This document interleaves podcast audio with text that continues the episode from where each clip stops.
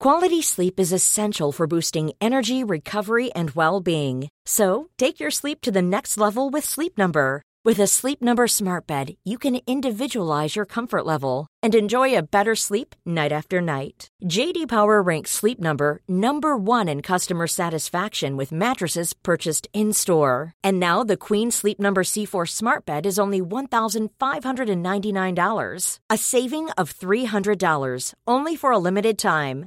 For JD Power 2023 award information, visit jdpower.com/awards. Only at Sleep Number stores or sleepnumber.com.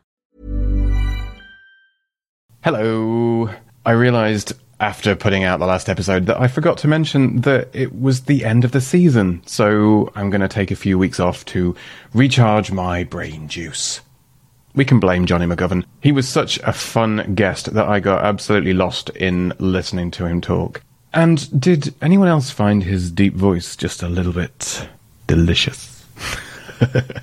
so I'm going to take a few weeks off to rest and recharge and generally gird my loins. Well, someone's loins. Don't worry, I am coming back. I haven't just left you high and dry forever. But first, a little holiday because there's only so many bad decisions I can make in any set amount of time.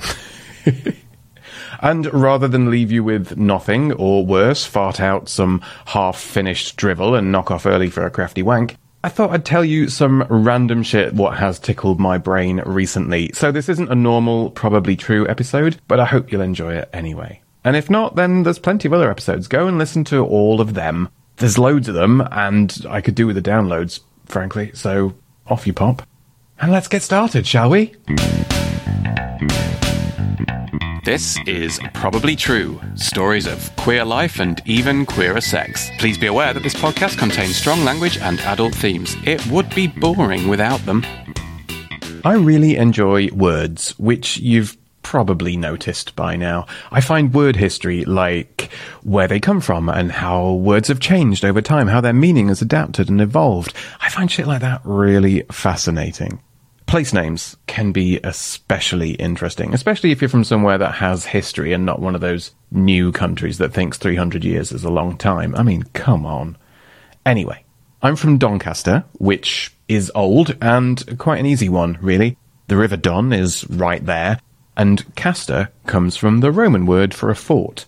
It's also where we get the word castle from, because those are just basically big forts made of stone. So, Doncaster, a Roman fort on the edge of the River Don. Checks out. There was a Roman fort near where I lived. We had to go and learn about it every couple of years in school as part of local history.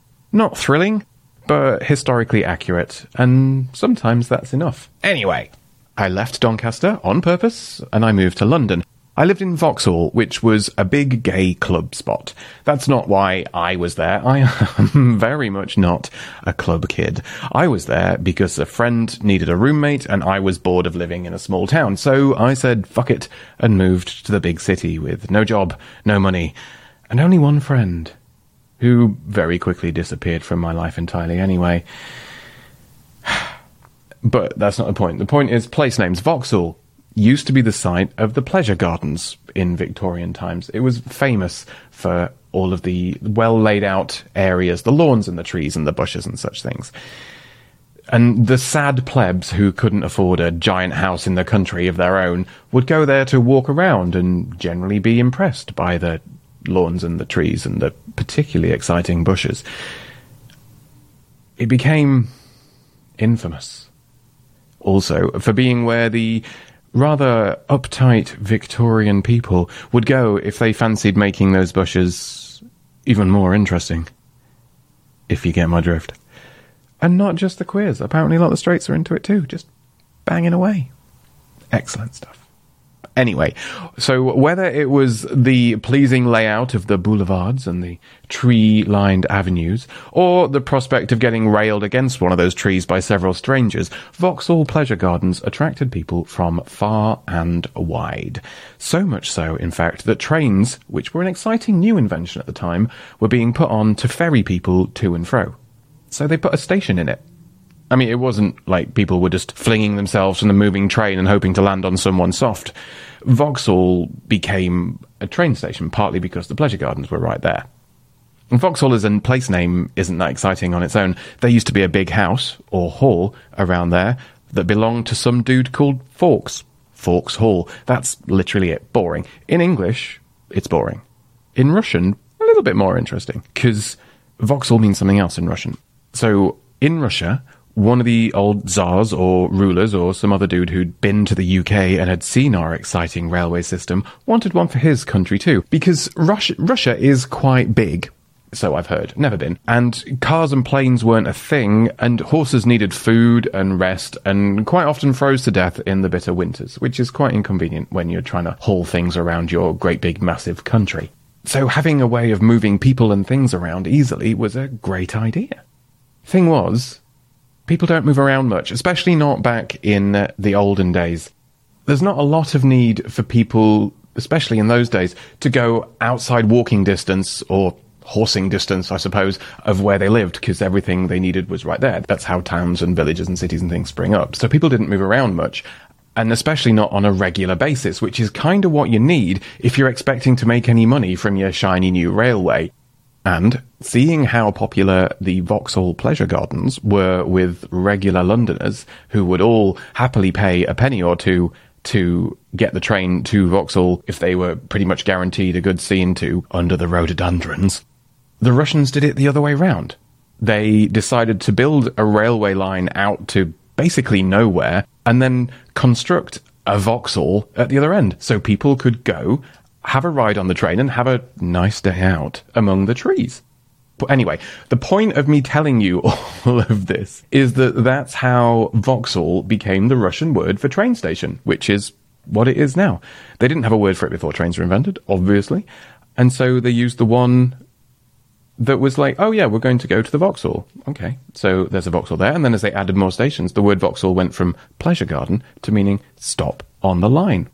That's how language works. So yeah, in Russian, Vauxhall means train station, and in English, it means buggered in a park. And so after living in Vauxhall for a couple of years, I moved to East London because I'm cool. The main road near my flat was called Old Street, which was actually very fitting. It was very old. There'd been a street or a road or a track or some kind of thoroughfare along the same route, give or take, since the Bronze Age, which is like 3,000 years ago. Which sounds impressive, but now it's got an all bar one and a Wetherspoons on it, so, you know, quite depressing in the long run. I did quite enjoy using these facts to blow the minds of my American friends, though. I could say quite confidently that my street was older than Jesus, and they'd be like, no, nothing is that old. Nothing in the world existed until God high fived George Washington in 1776. And then they'd fire their guns into the air and each other.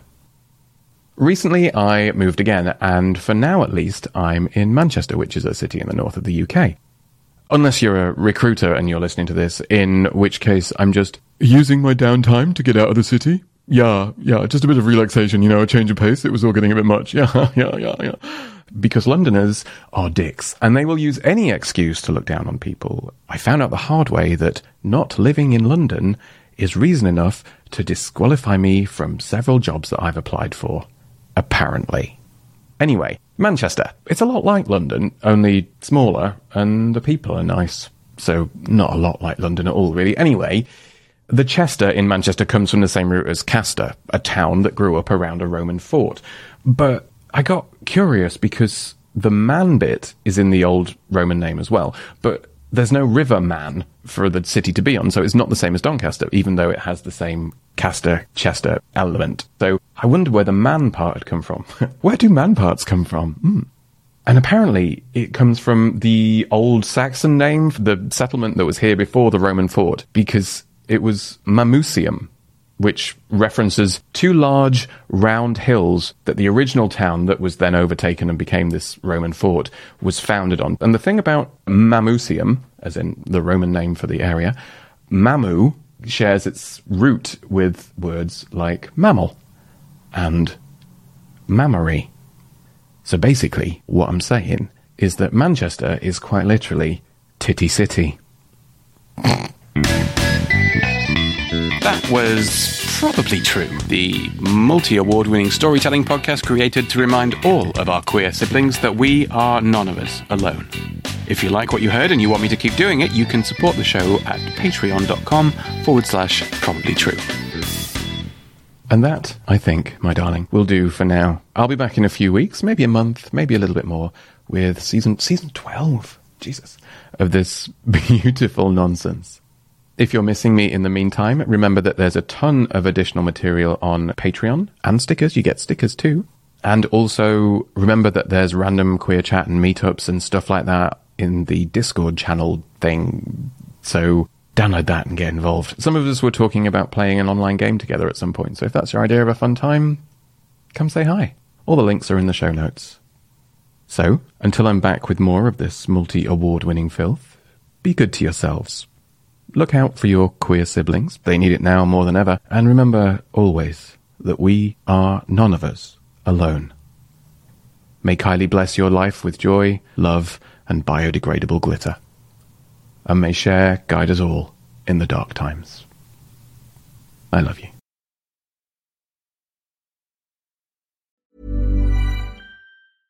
Want to get a chiseled look in the jawline? Sculpt and shape your jawline with added volume from Juvederm Volux XC. Juvederm Volux XC is an injectable gel specifically designed to be robust enough to improve moderate to severe loss of jawline definition. And it is the first and only hyaluronic acid filler approved for the jawline. Add volume to your jawline for a chiseled look with Juvederm Volux XC. For important safety information and to find a licensed specialist, visit juvederm.com. That's J U V E D E R M.com. Not for people with severe allergic reactions, allergies to lidocaine, or the proteins used in Juvederm. Common side effects include injection site redness, swelling, pain, tenderness, firmness, lumps, bumps, bruising, discoloration, or itching. There's a risk of unintentional injection into a blood vessel, which can cause vision abnormalities, blindness, stroke, temporary scabs, or scarring. Talk to a licensed specialist to find out if it's right for you. Visit juvederm.com. That's J U V E D E R M.com.